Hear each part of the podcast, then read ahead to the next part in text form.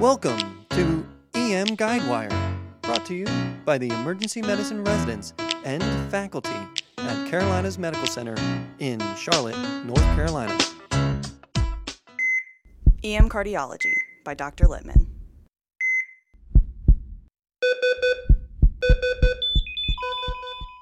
Hey, everybody. Welcome to this week's episode of Emergency Medicine Cardiology, brought to you by the EM Guidewire team from the Carolinas Medical Center Emergency Medicine Group.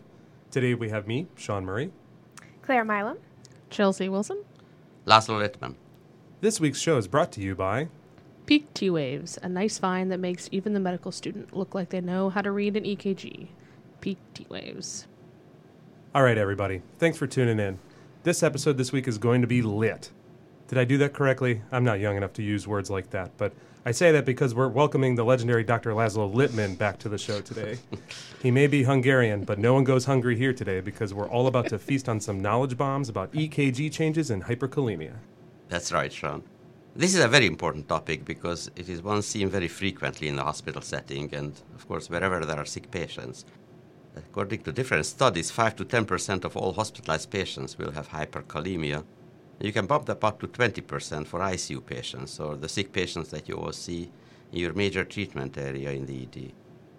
And of course, hyperkalemia can be lethal due to its cardiotoxic effect, yet it often goes unrecognized for longer than it should when there are characteristic findings on an EKG we can look for. That's right. You always have to be on the lookout for those peak T waves. You won't catch me sleeping on that hyperpotassium. Well, that's a good start, too. But peak T waves are the least likely EKG findings associated with hyperkalemia that herald a life threatening complication. Well, great. Sounds like we've got a lot to learn then. So, what kind of EKG findings can I expect with, let's say, a potassium level of 8? Well, Sean, it's not quite that easy. It isn't just the absolute potassium level that is important. The rate of rise is oh. also very important, as well as the patient's other medical problems. For example, if a patient has a history of chronic kidney disease or ESRD, that also factors in. Other presenting conditions, uh, such as hypocalcemia or decompensated acute metabolic acidosis, can also change the context significantly, and of course, for the worse. That's right. We see ESRD patients with potassium levels of 5.5 to 6.5 all the time in the emergency department, and they seem to do just fine. That's right. In a patient with chronic renal failure, a potassium level of 8.2 with an EKG showing normal sinus rhythm, narrow QRS complexes, and maybe some peaking of the T waves is actually more reassuring than a de novo potassium level of 6.3 in a patient with no renal history here, with sepsis, has associated widening of the QRS complex, or even ST segment elevation. The type of EKG changes themselves is a more powerful indicator of the severity and the prognosis than the actual potassium level itself. Well, in order to get really into the meat of this, I feel like we should do a brief review of the relevant physiology. Do you mind if the three of us take a shot at the cardiac action potential, Dr. Littman? Well, that's a great place to start, but let's try to keep it simple. All right. If I remember correctly, and this was a long time ago learning all this, the action potential has five phases. To make things confusing, we always start at phase four, which is the polarized state. Potassium plays a big role here because its efflux helps set the resting membrane potential. That's right, and in hyperkalemic patient, there is more extracellular potassium. This disruption of the concentration gradient leads to a slower efflux of potassium out of the cells, ultimately resulting in a less negative membrane potential. We'll see how that affects the cycle in a minute. Next comes phase zero, which is the depolarization. This is where the fast sodium channels open, resulting in a rapid influx of the sodium ions into the cardiac myocytes, which result in an action potential. Indeed.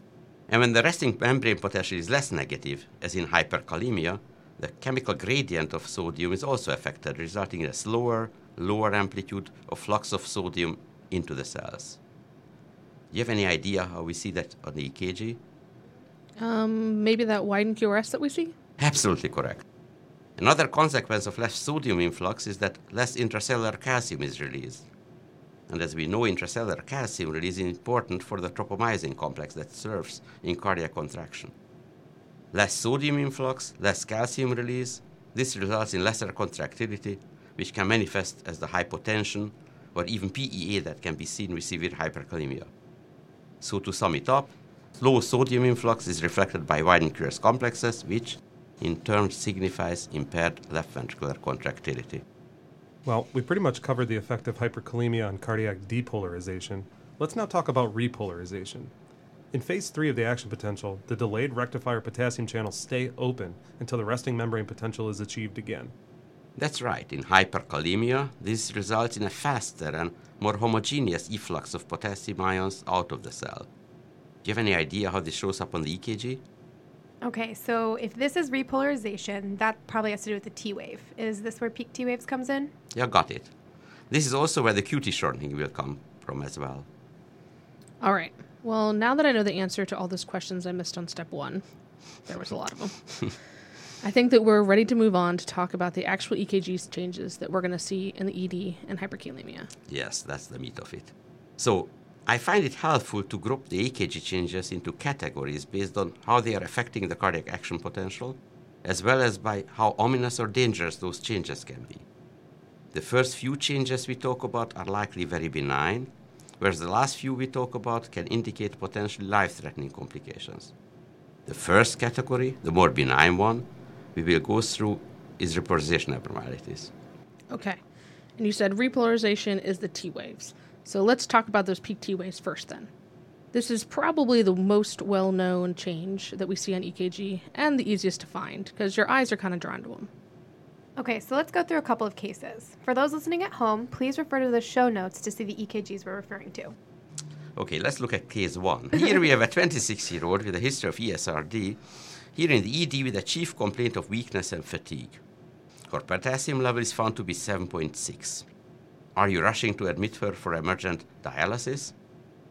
Well, I see here that she has some peak T waves, but her QRS complex looks narrow, her ST segments are fine. She's not bradycardic. I mean, based on what you're telling me, I don't think that there's an emergency here on this EKG. Very good. As you see, her T waves are like the Eiffel Tower, tall with a narrow base. The width of the base of the T wave is roughly the same as the width of the QRS. But now let's show a more extreme example. In case 2, we have a 25 year old with ESRD who is here with fatigue and lethargy. She has stable vital signs and this EKG. Her potassium level is found to be very elevated, almost critical, at 8.8. Wow, that is a high potassium level. I s- pretty much start to stress out anytime it gets above six or seven. But on the EKG, I see some peak T waves, but the QRS is actually narrow, and the axis looks normal, as do the ST segments. Exactly, and for that reason, there is probably little urgency to address the potassium at this point. So, how high does the potassium have to be before we see those really tall T waves? Actually, very mild hyperkalemia can produce T waves that are indeed peaked, but sometimes not at all tall. In this EKG here, the potassium is 5.2, very mild hyperkalemia. You can see that the T waves are peaked, but they are very short. They appear pinched at the base. In the second EKG, the potassium level is higher at 7, and again, we see the T waves which are short and pinched. So the other repolarization abnormality we talked about was QT shortening. In the next couple of EKGs in the notes, you can see how this plays out. In the first, the potassium is 4.9 and the QTC is 420. When the potassium is 6.3, the QTC shortens to 386.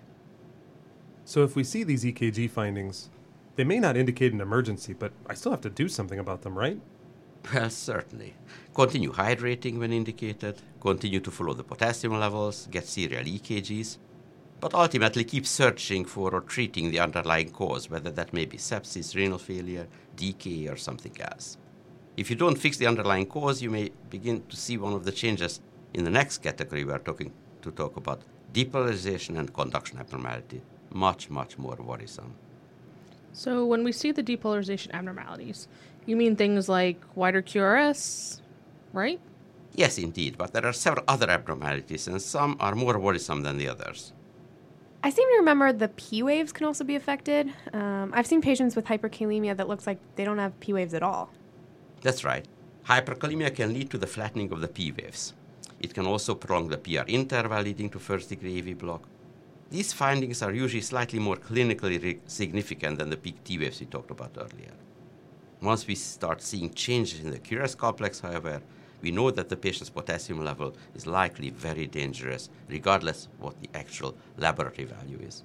Okay, that makes sense. I've seen a few patients with critically high potassium that had EKGs that looked so dissimilar from their baseline in terms of morphology. A few of them even had a new bundle branch block. Of course, as we talked about it before, hyperkalemia affects phase zero in such a way that prolongs the QRS complex. This can show up on your EKG as a left bundle branch block, right bundle branch block, bifascicular block, non-specific intraventricular conduction del- delay, and it can even result in a change in the QRS axis. Sean, why don't you take a look at this EKG and tell me what you see? This is a 53-year-old man with a history of CABG, chronic kidney disease, and acute kidney injury. His potassium is very high. his, his, his, uh, his potassium is 9. Well, it looks like sinus bradycardia with some left axis deviation. Some strange QRS complex morphologies. I, I see both right bundle branch block morphology is is that a left anterior fascicular block? Yes, yes, very good. And what is important, of course, that these are not chronic changes. These are acute changes that the patient just developed. The next EKG is the same patient after he received IV calcium, insulin, and glucose and underwent dialysis. His potassium is now 4.9. Wow, this doesn't even look like the same patient. This is a normal sinus rhythm with normal axis. The bifascicular block is gone now, too. He's got a narrow QRS. That's wild. so it can be v- calcium can be very very effective. Now take a look at this next EKG. This is a 75 year old gentleman with cancer who now has fever and shock. I'm sorry, Dr. Littman, but I've gone through all of my steps and this kind of looks like a normal EKG to me. I see normal sinus rhythm and really nothing remarkable about it. You have passed the test. Now, the next EKG is the same patient two days later after he has developed an acute kidney injury. His potassium rose all the way to 6.7. Holy moly. Now he has a wide QRS complex. I've been listening to you, Dr. Littman. That should have caught my attention. Even though his potassium isn't as high as some of the other patients we've talked about today, I should probably be more worried about him than most of the others because he has such acute rise in his potassium that's resulted in new EKG changes. Exactly right. Combine this with the QT prolongation effects also seen in severe hyperkalemia, you've got a recipe for a sine wave, which usually signifies severe and life threatening hyperkalemia. In this example, EKG, you can see the progression of the EKG findings from his hyperkalemia, ultimately resulting in a cardiac arrest. First, the patient loses his P waves, then, as you can see, his QRS begins to widen, then his QT interval prolongs, ultimately develops a sine wave appearance that degenerates into ventricular fibrillation. Are there any other signs of life threatening hyperkalemia that we should be looking for on an EKG, Dr. Littman? And how about double counting? I've heard you mention that before, and I'm not quite sure I know what you mean. Uh, sometimes the EKG machine will read a rate of 160, but when you count the QRS complexes, or better, you put your hand on the patient's radial pulse, you only measure a rate of 80. This can happen because the machine interprets the tall, narrow peak T waves as an additional QRS complex. Or in the more severe cases of sine wave appearance, both the positive and negative reflections are counted as QRS complexes. This results in a measurement of two beats for every one contraction. This is quite specific for hyperkalemia, and when combined with any QRS widening or shift in the QRS axis, it can indicate severe, life threatening hyperkalemia is at play. Wow. One more reason not to trust the machine interpretation and make sure to read your own EKGs. So, another scenario I've encountered is a patient with really high potassium who seems to be having a STEMI on paper but is free of any chest pain or other anginal equivalent. What's going on there? Very astute observation. This is also a result of the potassium, which can cause an anterolateral STEMI pattern or even Brugada pattern. If the patient in front of you and the EKG do not match, consider checking the potassium level quickly before rushing to the cath lab. The patient may need IV calcium instead of a stent. Especially in the ICU setting, if a critical ill patient develops an anterolateral STEMI pattern or Brugada pattern in V1 and V2, critical hyperkalemia is actually much more likely than ACS or STEMI. And one other thing to comment on. I'm sure most of you know this, but severe hyperkalemia is a common cause of wide complex tachycardic arrest. Pulseless VTAC normally responds to high energy shocks.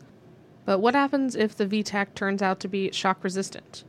Think of it as a wide complex PEA rather than a VTAC, and potentially that severe hyperkalemia as a cause of it that should be treated. All right, Dr. Littman, would you mind summing up what we've learned today? Certainly. So, in critically ill patients, always consider severe hyperkalemia if you see acute widening of the QRS complexes, even with new axis shifts, or if the EKG shows an unexpected anteroseptal STEMI pattern, when the EKG interpretation software double counts the heart rate, or if a regular wide complex tachycardia does not convert with high energy shocks. Under each of these situations, push IV calcium. Well, I think we've learned a whole bunch today, and hopefully you all have too. Thanks for everyone to tuning in to listen today. We hope you enjoyed and feel a little more confident reading EKGs on your next shift, armed with a little small portion of Dr. Littman's armamentarium. A special thanks, of course, to Dr. Littman for sharing his time and knowledge with us. Until next time, toodaloo. Thanks for listening to EM Guidewire. Go! Be awesome today. CMC out. Toodaloo.